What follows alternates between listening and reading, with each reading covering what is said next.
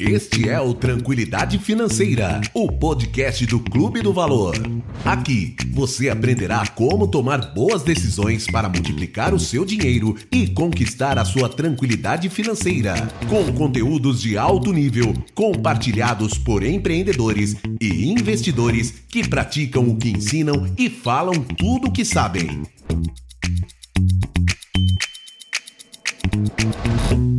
Seja muito bem-vindo, seja muito bem-vinda a mais um episódio aqui do Tranquilidade Financeira. Meu nome é Thiago Friedrich e hoje eu estou aqui com o Mazilo, nosso Head de Growth. Seja muito bem-vindo aí, Mazilo. Muito obrigado, Thiago. Fala pessoal, prazer estar aqui com vocês.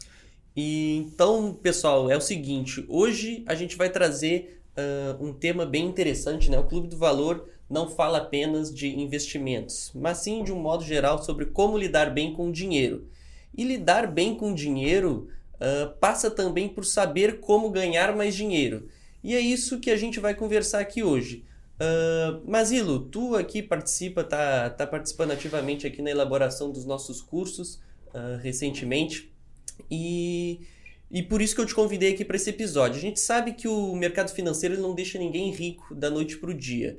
Uh, mas então, para aquela pessoa que precisa ganhar mais dinheiro no curto prazo, Uh, o que, que a gente pode recomendar para ela, né? Isso é um ponto bem legal de falar, Tiago. Até o, um dos últimos cursos que a gente lançou, o 2020, ele busca muito, vamos dizer assim, suprir uma lacuna que a gente estava enxergando que as pessoas queriam começar a investir. Existe muito esse movimento das pessoas começarem a sair da poupança, começarem a investir em ações, investir em renda variável. Só que as pessoas se deparam com um problema que daqui a pouco falta capital para conseguir investir com uma estratégia sólida, com uma estratégia que, de certa forma, protege o capital e consegue dar uma boa rentabilidade. Sim, perfeito. E, identificando isso, a gente montou um, um curso que busca ajudar as pessoas a ganhar mais dinheiro, a organizar suas finanças. Uhum. Então, de um lado, uh, não necessariamente cortar gastos, cortar gastos aquela sim. coisa que vai fazer tu ter uma vida muito mais difícil, muito mais difícil mas claro. conseguir identificar o que, que são as principais fontes de gasto que tu tem, organizar essa parte e principalmente aumentar a barrinha de receita que a gente chama, conseguir ganhar mais dinheiro, fazer sobrar mais dinheiro e aí sim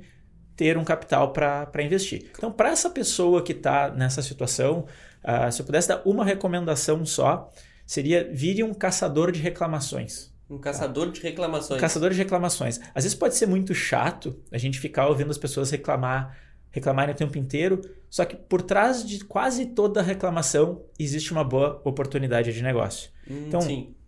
existe aquela frase, é uma brincadeira que, assim, que a preguiça é a mãe do progresso. Sim, sim. E justamente por isso, as pessoas são preguiçosas, as pessoas reclamam, ah, não gostaria de ter que ficar indo a pé até tal lugar, ou ir a cavalo até tal lugar. Sim. E aí surgiu o carro, aí surgiu o transporte público, subiu, surgiu o patinete elétrico. Sim, claro, e vão surgindo claro. algumas Sim, questões para ajudar as pessoas a terem mais facilidade na vida. Claro, claro. Então surge muito dessa.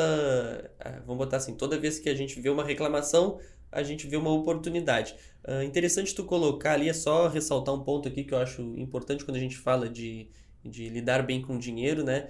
Uh, até nesse curso aí a gente tem que tratar antes da gente investir, que muitas vezes, uh, principalmente ali eu e o, e o Pedro ali que, que lida mais com as pessoas no telefone mesmo, entrando em contato com elas, as pessoas elas tentam investir antes de arrumar a casa, né? Então, aqui é só para a gente reforçar essa ideia que primeiro a gente tem que organizar nossas finanças, saber ganhar mais dinheiro e depois a gente começa a pensar de fato em investimentos. Mas vamos voltar para essa linha aí, ô Mazilo. Uh, tu colocou que uh, a gente tem que focar em ganhar mais dinheiro, então, e para isso buscar oportunidades de, de, de negócio, né? Mas aquela pessoa que ela não tem vontade de empreender, né? Ela não quer, ela não quer abrir um negócio do zero. Como é que essa pessoa ela pode ganhar mais dinheiro trabalhando num negócio pronto, numa empresa pronta? Como é que ela pode fazer? A dica é rigorosamente a mesma. Quando tu vira um caçador de reclamações, não, não precisa ser necessariamente para empreender. Uhum. Dentro até do ambiente empresarial, onde tu já tem uma função, tu já tem um cargo, às vezes é até mais fácil, porque basta tu olhar para o lado, tu ver o que, que os teus colegas estão reclamando, o que, que teu diretor eventualmente está reclamando, quais são os Sim. principais problemas da empresa e como que tu pode, com as tuas capacidades, com o que tu é bom ou com o que tu tem capacidade de aprender, ajudar a resolver aquilo. Entendi. Então, no momento que, ah, ah daqui a pouco eu vejo alguém aqui reclamar que falta determinado dado para tomar uma decisão melhor. Eu sei como gerar aquele dado, eu posso ir lá ajudar a pessoa a descobrir aquele dado, ela vai conseguir tomar uma decisão melhor e eu vou conseguir aumentar meu valor porque eu fui a pessoa que consegui ajudar a pessoa a, a tomar uma melhor decisão, que claro. vai ajudar a empresa, que por consequência vai me ajudar. Então, a, a reclamação, na verdade, é simplesmente uma fonte de ideias do que fazer. Sim, Já tem, tem, tem outras formas, uh, daí, essa é uma linha mais assim, reativa, vamos dizer. As pessoas, tu escuta as reclamações das pessoas e pensa como tu ajuda a resolver aquilo. Uhum. Ou tu também pode partir a partir das tuas ideias. Então, o que, que tu acha, o que, que tu enxerga que tu pode fazer bem, uhum. no lado de quem quer empreender, ou o que, que tu enxerga que tu pode ajudar a melhorar dentro da tua empresa, como tu pode intraempreender uhum. dentro da empresa e fazer. E aí é muito importante um ponto que é a validação. Sim. Tá? Então, no curso a gente fala muito, inclusive eu dividi com o Ramiro para cada um dar uma parte da, do conteúdo. Então, nesse parte que eu estou falando de ter ideias agora, a gente vai falar muito sobre paixão. O que, uhum. que tu é bom em fazer, Sim. o que, que tu gosta de fazer, o que, que tu brilha teu olho. Sim, tá? perfeito. E do outro lado tem o mercado, uhum. que é o que, o que, existe necessidade para aquilo que tu gosta de fazer? Existe alguém disposto a pagar ou alguém disposto a bancar a tua ideia dentro da empresa para aquilo Sim. de fato ser relevante e ser feito. E aí, sempre que houver um choque entre esses dois, quem vai ganhar o mercado? Claro. Não adianta tu ter a paixão de fazer muito bem alguma coisa que ninguém quer comprar, que ninguém vê vantagem, é. que ninguém vê uh, algum benefício. Então tem que ser um naquilo. pouco mais, mais realista, né? Quando, quando chega nesse embate, né? É, muita, muitas vezes as pessoas pensam que precisam ter uma ideia mirabolante para conseguir ter sucesso e na verdade a execução é muito mais importante. Porque uhum. na execução a gente consegue aprender e consegue daqui a pouco adaptando uma ideia que no início parecia muito boa, não teve aceitação do mercado, não teve aceitação interna dentro da empresa, mas tu falando com as pessoas, tu escutando alguns feedbacks, tu estudando um pouco mais, tu consegue refinar aquela ideia e daqui a pouco ela vira realmente uma ideia com um grande potencial de, de impacto. Sim, claro. Então, assim, para aquela pessoa que ela já está dentro de uma empresa e ela está, por exemplo, ela está querendo intraempreender, também não adianta ela resolver. Qual, a gente poderia dizer que não adianta ela resolver qualquer tipo de problema, mas ela tem que resolver aquele. aquele vamos pensar naquela pessoa que quer ganhar mais dinheiro no curto prazo, ou seja, através de uma promoção, algo do tipo. Ela tem que resolver os problemas que são mais importantes para a empresa, né? Que sejam relevantes. É. É, nesse caso, nesse cenário, a empresa ela representa o mercado. A empresa representa o mercado. Depois, o, obviamente, o mercado, a empresa também tem o seu mercado, que é quem claro, vai fazer claro, a validação claro. final. Então, é, é muito difícil falar uh, disso de forma geral, porque eu posso ter uma empresa de duas, três pessoas, uma empresa familiar pequena, ou posso ter uma, alguém que trabalha numa mega corporação de 40, 50 mil pessoas com sedes em diversos países. Uhum. Mas a, o, o conceito ele é muito parecido. É como é que eu consigo realmente gerar valor aqui dentro da empresa que impacte o cliente da empresa na ponta. Na ponta. Eu preciso fazer isso. Eu preciso facilitar a vida de alguém internamente para essa pessoa poder atender melhor o cliente. Ou eu, se eu tenho se uma, uma interface mais direta, claro. eu preciso melhorar algum processo, melhorar algum controle, melhorar alguma das coisas que a minha empresa faz que façam com que o cliente tenha uma experiência melhor e com isso a empresa prospere. Claro, claro. E mas assim, né, Masilo? A gente sabe que nem todo, nem todo mundo ele trabalha num lugar, numa empresa boa, ou se sente feliz em estar naquela empresa, ou às vezes a própria empresa ela não tem capacidade mesmo de dar uma ascensão para aquele empregado, aquele funcionário. Uh, e naturalmente, essa, se essa pessoa ela quer ganhar mais dinheiro, ela tem que buscar novas oportunidades, uh, buscar uma nova colocação no mercado, alguma coisa do tipo. Como é que essa pessoa ela pode fazer essa busca por novas oportunidades de maneira segura, né? Porque a gente sempre fica naquela insegurança sobre como, ah, se eu vou migrar para uma outra área, mas eu também não quero perder o que eu tô atualmente, eu quero fazer essa transição, essa transição de forma, vamos botar assim, inteligente. Sim. Como é que essa pessoa pode fazer isso? É, isso é uma, é uma decisão normalmente bastante difícil e é difícil precisar se existe certo ou errado nessa questão. Uhum. Eu, eu pessoalmente enxergo que não existe. Tá. tá. Não existe certo ou errado. O que existe são empresas boas e empresas ruins. Tá para determinada situação de vida da pessoa. Tem gente que daqui a pouco, ah, nós somos jovens, nós temos menos de 30 anos, a gente pode errar ainda, a gente pode claro, se dar claro. ao luxo de fazer, de arriscar um pouco mais. Uh, nenhum de nós tem filhos, então a gente não tem certas uh, responsabilidades que daqui a pouco uma pessoa que é pai de família, mãe de família com dois, três filhos, uh, despesas de casa para pagar, apartamento financiado, como uhum. a gente uhum. sabe que muitas pessoas têm. Sim, sim já não podem dar certos passos tão arriscados. Mas o importante é tu conseguir mapear quando tu for fazer esse movimento uh, algumas características da empresa que vão determinar se ela é boa ou se ela é má para a tua situação atual. Sim, perfeito, então, perfeito. Pontos como ah, que tipo as pessoas que estão lá dentro que jornada que elas conseguiram construir dentro da empresa? É uma empresa que permite que as pessoas de fato cresçam? Uhum. Ou uma empresa que daqui a pouco, sempre que precisar alguém um pouquinho mais experiente, vai contratar alguém de fora e vai deixar as pessoas que já estão lá? Sim, assim. Tem, tem que ter, é. vamos botar, tem que ter uma análise mais, mais crítica para o cenário interno da empresa. Exatamente. E, segundo ponto, o negócio que a empresa faz é alguma coisa que tu te identifica, é alguma coisa que tu enxerga a propósito, quer dizer, que tu consegue com os teus conhecimentos ajudar. Ajudar, claro. E aí não é necessariamente assim, ah, nós dois uh, somos engenheiros. Uhum. Nós não trabalhamos numa empresa que, que faz necessariamente uso de engenharia. Sim. Mas o nosso conhecimento que a gente aprendeu na faculdade ele é útil aqui dentro. Uhum, então não, não precisa ser aquela relação direta, ah, eu sou um engenheiro, tenho que trabalhar numa fábrica. Sim, não, claro, não, claro. não precisa ter esse tipo de ponto tem que ter, vamos botar, tu diz então da gente usar, uh, usar o nosso, o nosso background a nosso favor e analisar se. Exatamente, não é saber o conhecimento específico se ele é necessário, mas é o teu conhecimento um pouco mais amplo, como que tu consegue, dentro das dificuldades, dentro das necessidades que a empresa tem, como que tu consegue agregar valor dentro daquilo. E isso numa possível migração é o que eu tenho que prestar atenção, né? Eu tenho que prestar atenção, porque é o que vai determinar se tu vai conseguir ascender rápido naquela empresa ou não. Uhum. Então, eu sempre gosto de citar um, é um, caso pessoal, mas quando eu fui começar a trabalhar com marketing, o que, que eu consegui agregar? Era justamente essa visão analítica, uma visão mais numérica, num mercado onde o marketing estava começando a ser enxergado como uma ciência um pouco mais exata, como uhum. números, testes uh, e medições. Sim. Então eu consegui crescer muito rápido dentro desse mercado porque eu tinha uma característica, eu tinha um, um grupo de conhecimentos que era extremamente útil para minha empresa naquele momento. Claro, claro, Caramba. beleza. Então, então assim, até para pessoa, para a gente não até não fugir muito assim, a pessoa que ela tá numa situação, num, vamos pensar no emprego atual, ela tá pensando em mudar de emprego em busca de novas oportunidades.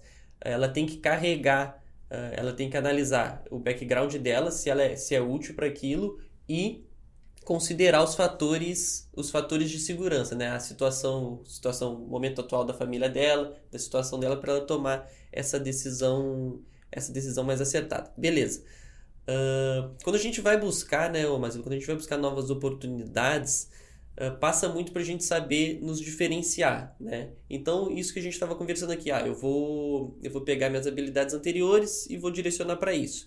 Mas como é que eu destaco elas, essas habilidades, de maneira inteligente, numa entrevista ou numa ou tentando empreender, fazendo alguma coisa desse tipo? Como é que eu me diferencio de maneira inteligente? Isso é bem legal de comentar, porque a, a diferenciação ela é muitas, ve muitas vezes uma coisa que a gente enxerga de uma forma e as pessoas nos enxergam de outra. Tá? Uhum. Então, um exercício muito legal, que é inclusive um exercício que eu recomendo na. na tem uma aula sobre diferenciação no, no curso, que é pegar e perguntar para os teus colegas, se tu já trabalha em alguma empresa, uhum. o que, que eles enxergam que tu faz bem, o que, que eles enxergam que tu é diferente, que tu agrega, que tu faz melhor do que os outros. O que, que seria aquela coisa que te torna especial? Especial, então, sim. Isso tu pode perguntar. Se tu é um empreendedor, tu pode perguntar para os teus clientes. Uhum. E se tu é um intraempreendedor ou trabalha dentro de alguma empresa, tu pode perguntar para os teus colegas, para os teus superiores ou até daqui a pouco para as pessoas que tu eventualmente lidera. Sim, tá? claro, claro.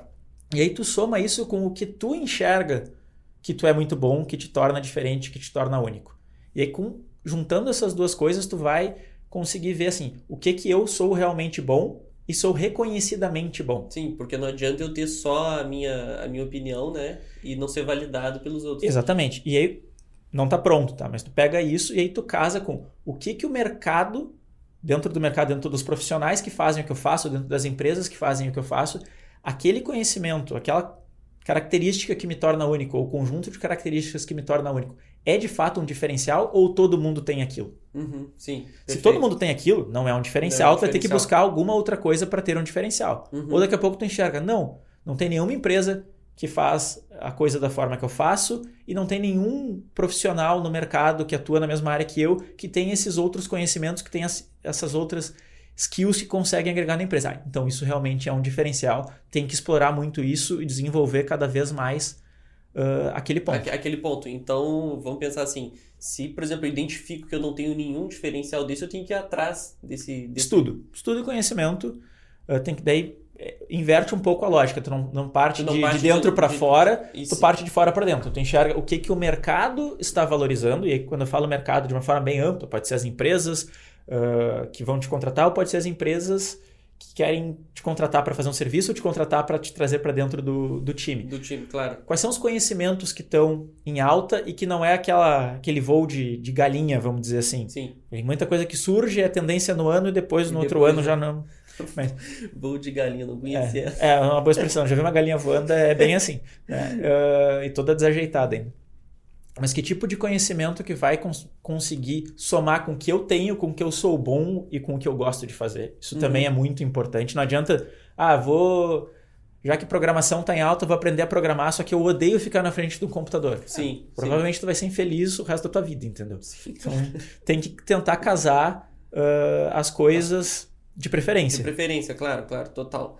Uh, então tá, Masilo, vamos pensar agora para essas pessoas. A gente conversou aqui, eu acho que a gente deu um bom, um bom geral sobre, sobre as pessoas que elas não querem, não querem abrir um negócio, né? E estão dentro de uma empresa ou estão buscando uma nova oportunidade. Mas vamos lá falar agora para aquelas pessoas que estão, uh, que têm vontade de empreender, né? Que têm vontade de abrir um negócio. A gente sabe que todo mundo que está empreendendo do zero é natural que cometa muitos erros, né? Todo empreendedor ele erra muito. Isso faz parte do, isso faz parte, faz parte do jogo. E esses primeiros passos, quando a gente está tá começando a empreender, eles são muito importantes. Como é que, vamos botar assim, eu direciono, eu, dou, eu entro com o pé direito num, num, negócio mapeando boas oportunidades no mercado? Como é que, como é que eu posso fazer isso? É, primeiro, só fazendo um comentário do que tu falou do erro. O, o erro, ele é extremamente necessário, na minha opinião, para formar um bom empreendedor. Tá. O empreendedor que nunca errou e nunca aprendeu com erro, ele é extremamente frágil. Sim. É aquela coisa, se tu sempre acertou, se tu sempre ganhou, no momento que tu perdeu o baque vai ser muito pior. Sim. E aí se tu não tá pronto para isso, daqui a pouco ah, a pessoa começa a empreender, já consegue uma rodada de captação, que tá muito uh, em moda agora, uhum. vai, e daqui a pouco o mercado não valida a ideia, e aí quando o baque vem, a pessoa não tá pronta para isso. Tá a pessoa pronto. não tá pronta para aprender com o erro. Errar uhum. vai fazer parte, errar é super importante, desde que tu consiga de fato e é, uma Aprender. e é uma constante, né? Errar vai ser sempre uma constante. É uma constante, vai estar sempre nos acompanhando e o que vai diferenciar uma pessoa de mais sucesso de uma pessoa de menos sucesso é o que fazer em relação ao erro. Porque o erro tá. vai acontecer. Tá, beleza. Isso é fato. Mas respondendo a tua pergunta, como começar com o pé direito? Exato. É muito uma questão de validação. E as pessoas, às vezes, elas enxergam a validação de uma forma muito simplificada. Então, dizer, ah, eu quero lançar um novo serviço de treinamento para podcasts, por exemplo. Uhum. usar o nosso exemplo. Tiago, tu compraria um serviço de treinamento para podcasts? Bah, eu acho que sim. para melhorar esse aqui. Tá, custa 10 mil reais. Tu continuaria comprando? Vai. É, trancou, né?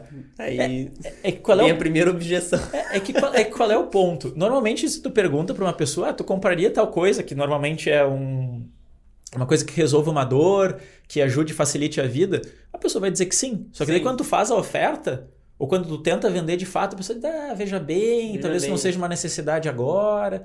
Então, primeiro ponto para começar com o pé direito é resolver uma necessidade que cumpra alguns algum desses requisitos que eu vou falar aqui. Facilite a vida das pessoas. Tá, beleza. Tá? Que resolva uma dor. Uhum. Então, as dores podem ser as mais diferentes possíveis, depende muito da, da persona, depende muito de quem tu quer atingir. Tá, tá tranquilo. Que, que, traga mais saúde ou mais segurança para a pessoa. Tá? Isso são necessidades básicas que a gente tem como ser humano, então se tu conseguir ter um negócio que vai trazer mais saúde ou mais segurança... Pirâmide de Maslow, né? Pirâmide de Maslow total. Uhum, e quem beleza. não ouviu ainda o conceito, vale muito procurar. Uh, mas tu vai estar tá atendendo uma necessidade básica, tu tem uma chance maior de ter sucesso. Então, uhum. facilitar a vida, resolver uma dor, saúde, saúde e segurança, segurança, ou que ajude a pessoa a ficar mais próxima de realizar um desejo ou de alcançar um sonho. Tá? Uhum, que é um pouco do que, que, do que o que a gente faz aqui com a educação financeira. Claro, claro. A educação perfeito. financeira é um meio para um fim que vai variar de pessoa para pessoa. Mas Sim. que atingir a liberdade financeira, atingir a tranquilidade financeira que batiza uhum. o nosso podcast aqui, é justamente isso. A gente dar os meios para as pessoas conseguirem viver a vida dos seus sonhos, que vai ser diferente. Mas, mas cada eu, uma delas. Mas então. eu acho que até a parte de segurança a gente entra um pouco nessa, Também, nessa linha, né? Com certeza. Porque quando a gente lida com dinheiro, hoje em dia, botar assim, a maior, a maior parte das coisas elas são baseadas no dinheiro. Então, traz mais segurança tu também ser bem organizado financeiramente. Exatamente. Então, esse é um, um ponto para facilitar, vamos dizer assim. Uhum. Um, eu não gosto de usar a palavra atalho porque traz uma ideia de facilidade, De facilidade. Que, que eu não gosto, tá? Mas é uma lista que tem uma maior chance de sucesso do que outras ideias. Se tu conseguiu, se a tua ideia está enquadrada dentro disso, e aí tu precisa fazer algum, algumas perguntas que umas são fundamentais e uma delas não é. Tá? A Uhum. primeira delas é: tem alguém disposto a pagar por isso? E Sim. tu vai responder isso não perguntando para as pessoas se elas estão dispostas a pagar. Tu vai tentar vender. Sim. Então, depende, dep- vai depender muito do serviço, mas ah, Uhum. estou fazendo, vamos voltar ao nosso exemplo de um serviço para melhorar podcasts. Eu vou procurar as empresas dentro aqui de Porto Alegre, dentro do Brasil, que façam podcasts, que eu conheço, vou analisar os podcasts dela, vou procurar sugestões de melhoria e vou fazer abordagem para ver se a pessoa tem interesse de comprar ou não. Sim. Daqui a pouco, eu nem tento vender num primeiro momento, eu tento entregar de graça para pegar feedbacks, melhorar o serviço e aí para depois tentar vender. Claro, claro. Tá. Aí tem que enxergar também, eu sou bom o suficiente para entregar isso?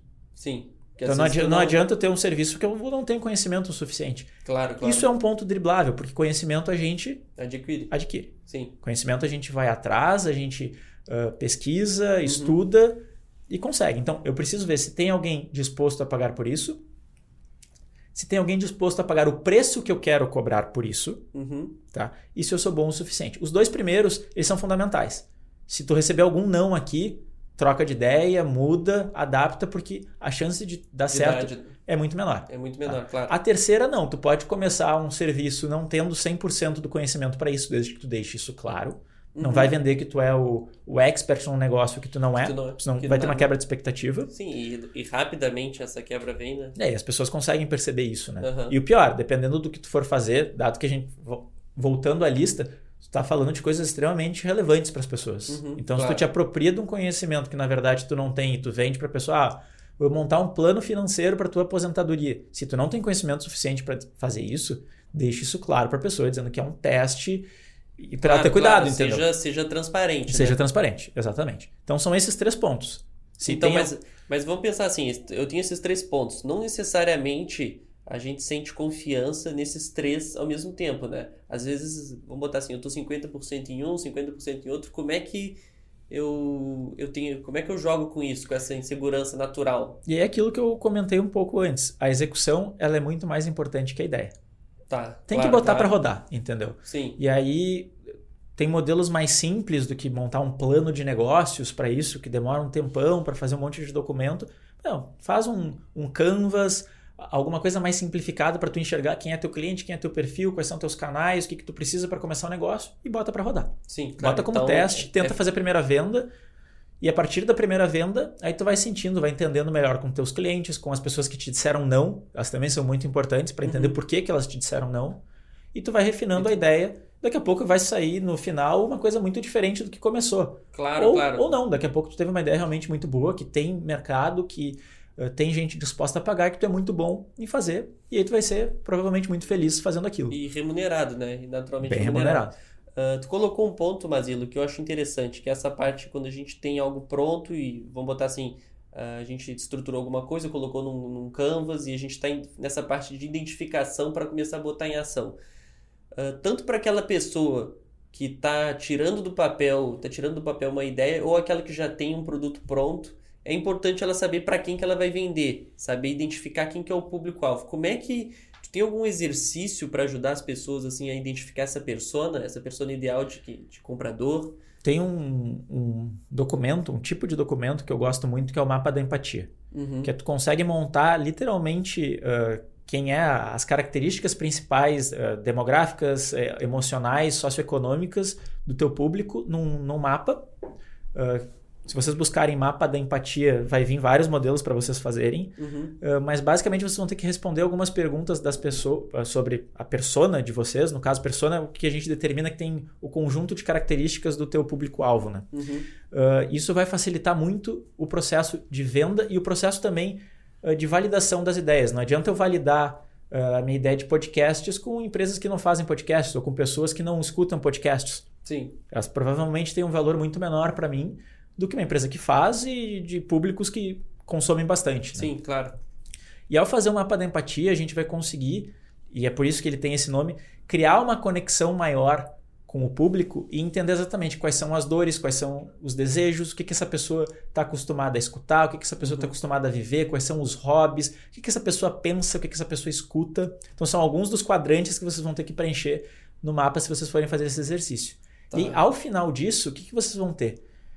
Praticamente uma lista, um perfil de uma pessoa que ela vai ter nome, ela vai ter idade, ela vai ter foto e vai ter um conjunto de pensamentos, de hábitos que ela tem que vocês vão conseguir dizer exatamente como abordar, ou algumas ideias muito melhores de como abordar aquela pessoa, aonde aquela pessoa está. Não basta definir quem é, tem que definir também aonde eu vou encontrar aquela pessoa para conseguir vender para ela. Ah, ela está no digital ou ela está no físico? Sim. Se ela está no físico, onde é que ela está? Ela está na academia, ela está no supermercado, ela está no sim, colégio. Claro, claro. Tá, e mas não necessariamente eu tenho só uma só uma persona, né? Eu posso ter mais de uma. Tu pode ter quantas pessoas tu quiser, na verdade. Uhum. Não existe um número ideal de pessoas. Tu tem que cuidar, obviamente, que vão ter pessoas melhores e pessoas piores. Uhum. E aí é muito importante tu sempre ter tua persona uh, classe A, vamos dizer assim, que é aquela que Sim. tu vai focar realmente as tuas uhum. comunicações. Tá. Então tu tá começando, a gente começou o assunto tentando ajudar as pessoas que estão começando com uma ideia de negócio. Então, assim, uhum. assim, não desenvolve um 10 personas.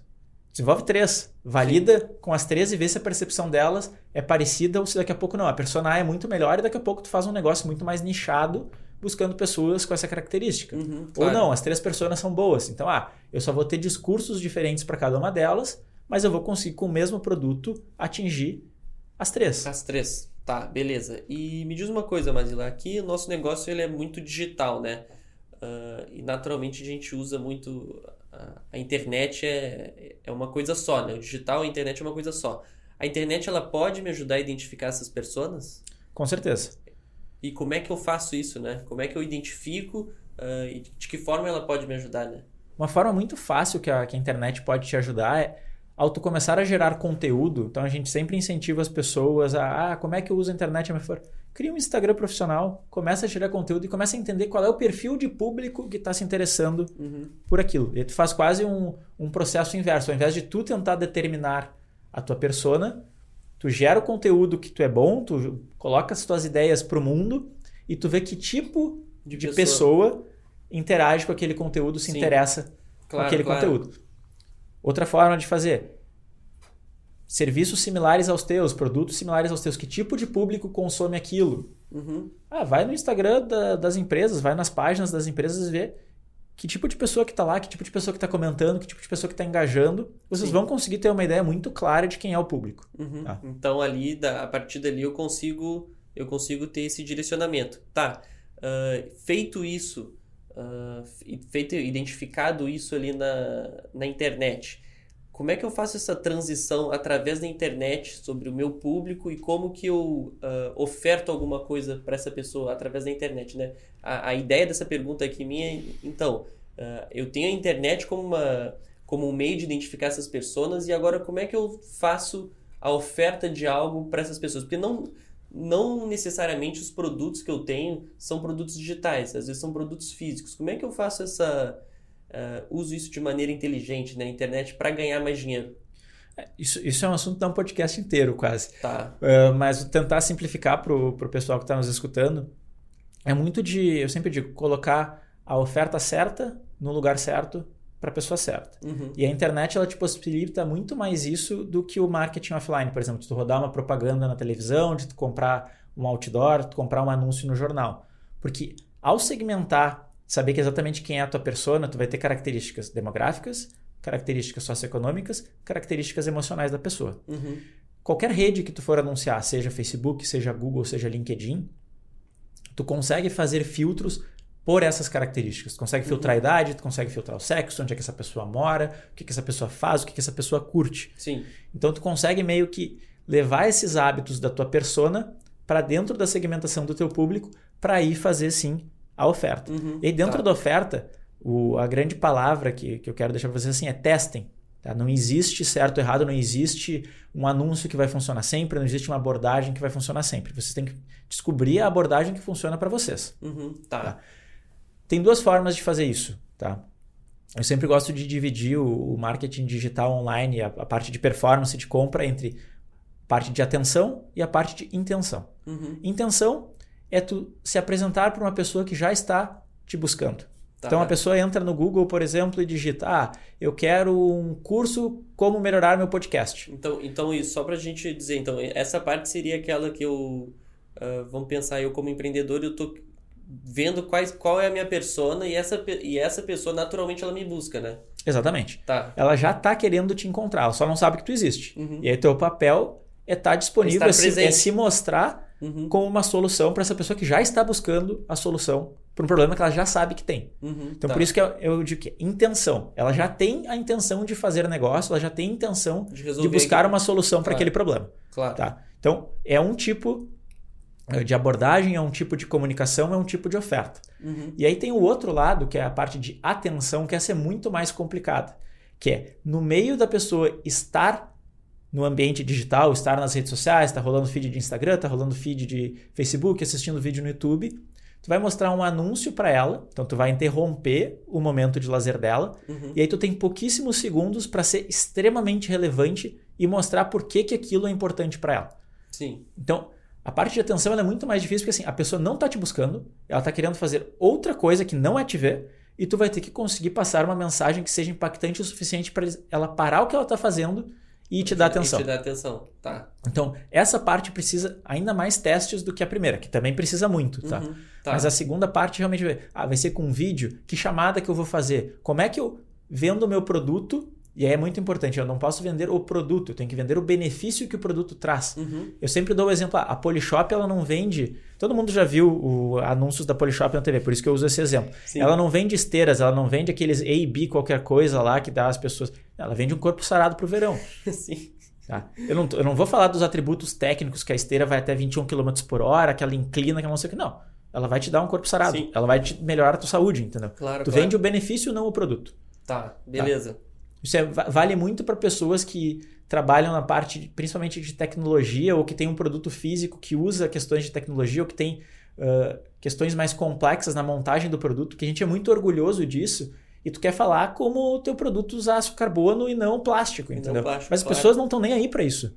Sim. Nesse momento elas não estão nem aí. Sim. Depois que elas começaram a se interessar, elas viram o benefício que aquilo traz, aí tu começa a mostrar por que que teu produto é melhor que outros que podem resolver aquele mesmo problema Aquela que ela mesma- tem. Sim, claro, claro. Beleza. Uh, Mazilo, só pra gente então, uh, vamos botar assim, fazer um, um resumo aqui. Uh, quando a gente quer ganhar mais dinheiro, existem essas formas, né? A gente pode uh, melhorar o nosso trabalho onde a gente está onde a gente está trabalhando, buscar novas oportunidades dentro da nossa empresa ou fora dela, destacando, pegando os nossos diferenciais. Uh, e quando a gente vai para a parte de empreender, é fazer esses, fazer esses mapeamentos de oportunidades, onde é que a gente pode atuar e aprender a resolver problemas. Né? Empreender é basicamente resolver problemas.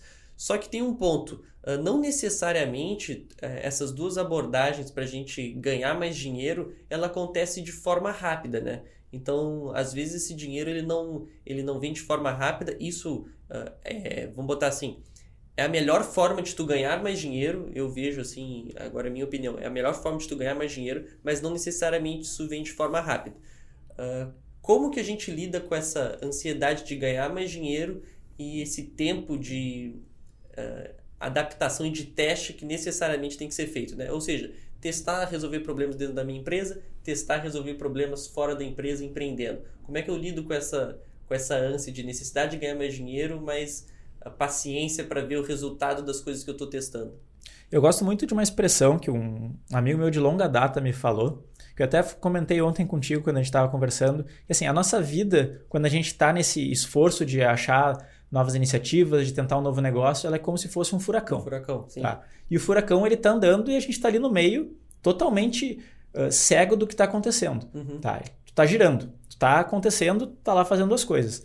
Só que é sempre muito importante de vez em quando tu sair para fora do furacão e ver se o teu furacão ele tá girando no mesmo lugar e não lugar. tá saindo do lugar ou se ele tá andando para frente. Tá? E como é que a gente faz isso? Tem uma ferramenta muito legal que a gente chama de ciclo de aprendizado, uhum. tá?